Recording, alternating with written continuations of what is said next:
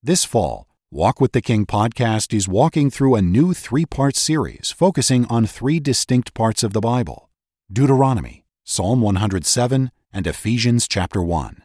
It's a fresh transition to a very special series we're planning for the month of November. Until then, stay tuned and thank you for listening. All right, thank you very much. And hello again, radio friends. How in the world are you? Doing all right? Well, I'm grateful for the privilege of for sharing with you once again from the Word of God. The last time we got together, we were talking about this matter of a life with meaning, and now we come to Deuteronomy 6:20, where Moses says something as follows: When thy son asketh thee in time to come, saying, What mean the testimonies and the statutes and the judgments which the Lord our God hath commanded you? Then thou shalt say unto thy son, We were Pharaoh's bondmen in Egypt. And the Lord brought us out of Egypt with a mighty hand. And the Lord showed signs, that's our word miracles, miracles and wonders, great and sore, upon Egypt, upon Pharaoh, and upon all his household before our eyes. And he brought us out from thence, that he might bring us in, to give us the land which he promised unto our fathers. And the Lord commanded us to do all these statutes, to fear the Lord our God, for our good always, that he might preserve us alive as it is at this day. And it shall be our righteousness if we observe to do all these commandments before the Lord our God, as he hath commanded us. Now, this is the answer to the question what's it all mean? And as I read that passage, it speaks to me in terms of today's questions about meaning. What is life all about? And how can I get meaning in my life? The first step toward a real meaningful life is a step of deliverance, dear friend. We were Pharaoh's bondmen, and the Lord brought us out. Now, you say, well, I don't have to be delivered from anything. Well, maybe not, but maybe so. You, you may not be the slave of some desperate habit, such as narcotics or alcohol or whatever. You may not be in bondage to some occult belief that fills your days and nights with dread. You may not have the sense of being a slave to anything, except if you'll back off, so to speak, from yourself and just look at yourself objectively, you'll find that you do pretty regularly follow your own desires. The bondage that most people are in is bondage to self. Had you thought about that? The bondage that most people experience is a bondage to their own desires. How often have you said, I know I shouldn't, but I can't help it? Or how often have you thought to yourself, well, I, I, I want this so much, and I'm going to do it? Or the negative also is true. I don't want this, and I'm not going to do it. You know, and so we follow our own desires very frequently, do we not? And as a logical outcome of that, how often have you had to say to yourself, Boy, I really messed that up? Why? Well, just because you followed your desires. There is a way that seemeth right unto a man, the end thereof are the ways of death, the Bible says. All we like sheep have gone astray. We have turned every one to his own way do you recall the phrase let me i have to be me let me do my own thing popular in the 60s and 70s and still used today by some. Let me do my own thing let me be me i have to do my own thing let me alone. Well that's human nature talking. And the bible says it very clearly we have turned everyone to his own way. But what's the result of going your own way getting astray all we like sheep have gone astray. We have turned every one to his own way. So doing your own thing very frequently leads you astray from God and from his will. Wouldn't you agree that that's so? The real deliverance, then, turns out to be not deliverance from some tremendous force in your life, but just deliverance from yourself and your own desires. Free not to do your own thing, but free for the first time in your life to do God's will. You see, real freedom is not abandonment of all restraint. If a locomotive could talk, and if it were able to say, I don't like being on these tracks, I'm going to get off the tracks and go where I please, how long would it last? Why, you say a train that's off the tracks is no good. And of course, you're right. To be free, in that sense, means stay on the track.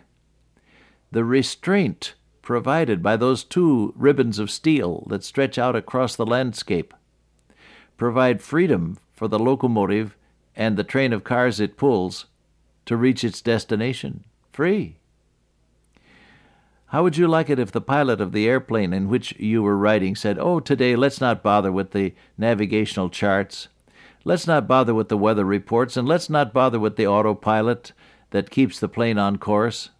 Let's just do whatever we feel like. Let's take it up a little and down a little and around a little. Let's have fun. Would you like that? I don't think you would. Why? Because you want to get from Chicago to New York or from New York to Washington or whatever it may be, and you don't want somebody just being free with the airplane and turning it whichever way they will. Freedom for you means freedom to get on the airplane and have it stay on course. Well, that's pretty obvious, isn't it? But you see, most people think, oh, if I could only do whatever I pleased, then I would be free. No. The result of doing what you please ends up in being in bondage to yourself and to your sins and to the results of those actions, all of which are hard and tragic and unpleasant. The way, the Bible says, the way of transgressors is hard. And so that's what we have to face up to. Somewhere along the line, I need to say, Oh God, I don't want what I want anymore. I want what you want. Jesus, our blessed Lord, said it, didn't he? As he prayed there in the Garden of Gethsemane, he said, Nevertheless, not my will, but thine be done. O my Father, he prayed, if it be possible, let this cup that spoke of the suffering of Calvary, let this cup pass from me. Nevertheless, not as I will, but as thy, as thou wilt, thy will be done. And he taught us to pray the same type of prayer in what is known as the Lord's Prayer Our Father, which art in heaven, hallowed be thy name. Thy kingdom come. That's the kingness of God, the reign of God in your life. Thy kingdom come. Thy will, thy will be done in earth as it is in heaven. That's the pattern for the praying that you and I are to do. Now, real meaning then in your life comes when you and I are delivered from our own bondage. Bondage to worry. Are you a worrywart? God can deliver you from that. Bondage to dishonesty. Do you tend to trim the truth when you're under pressure? God can deliver you from that. Bondage to fear. Are you constantly afraid of things and people and dreadful unnamed situations? The, the what if syndrome. What if something happens? Are you constantly afraid of things? A genuine, gnawing fear that no amount of lecturing by well intentioned friends and relatives can remove. I have long since learned that lecturing a person doesn't make him any less afraid or any less sad. It takes the touch of a person, the Lord Jesus Christ, and He can deliver you from your fears, my friend. Oh, yes, He can. Bondage to resentment and hatred and unforgiveness. Somebody has hurt you dreadfully uh, either recently or years ago, as the case may be. And the wound is so deep, the scar is so terrible, and the hurt is so keen, and, and you say, I can't get over it. And humanly, you may be right. But oh, Jesus can deliver you from the resentment and the hurt and the unforgiveness, and He can give you a forgiving spirit. The sister of Corrie ten Boom died in concentration camp in Germany. And the man who was responsible for her death, his face and his voice and his memory were etched in, in hurt, and you may say almost in hatred, in the heart of Corrie ten Boom. A, a, horrible, sinful, cruel, ruthless man he was, and he had caused the death of her dear sister. And day by day she remembered all that happened in those dreadful days. And then one day, as Corrie ten Boom was ministering the Word of God in Germany, after the meeting, a man strode up to her and held out his hand, and he said, I'm a Christian. I have now received Jesus Christ as my Savior, and my name is. And he gave her his name, and she recognized the voice and the face and the name of that man who had caused the death of her sister. And as he held out his hand toward her, he said, Will you forgive me, Corrie ten Boom? Now she faced the acid test. Would God deliver her from the resentment and the hatred and the hurt that had been there through the years toward this man who had caused the death of her sister there in the concentration camp? And she sent up a quick prayer to God for help. And suddenly she found her heart filled with the love of God and she held out her hand and she said with a smile, I do forgive you, and because of Jesus, I do love you. Oh, what a deliverance. And you, my friend, can have that same experience in your own life deliverance from the things that you couldn't handle yourself dread and doubt and fear and resentment and hatred and unforgiveness and worry and fret. All of these things constitute that which you and I need to be delivered from. And when He does deliver you, my precious friend, you have begun a life that means something.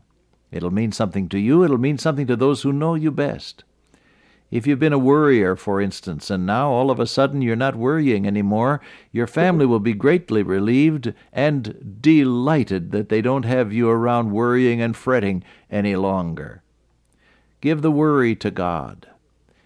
Don't be a victim of the what if syndrome. What if something terrible happens? Instead of that, trust your blessed Lord with active faith every moment of every day to keep you and to guide you and to protect you and to use you. Yes, life will be meaningful when God delivers you from the things that have made you a victim to your own self interests and desires. Let Him do it. Now, how do you go about that? The Bible says very simply, Whosoever shall call upon the Lord shall be saved. And we read in Jeremiah 33, verse 3 Call unto me, and I will answer thee, and show thee great and mighty things which thou knowest not. Catherine Marshall says in one of her books that having exhausted all of her worry potential and, and, and not really knowing what to pray for concerning a very serious situation uh, that affected some of her dear ones, she simply prayed very earnestly, Dear Heavenly Father, please have mercy upon so and so. And she said the situation began to improve from that very day.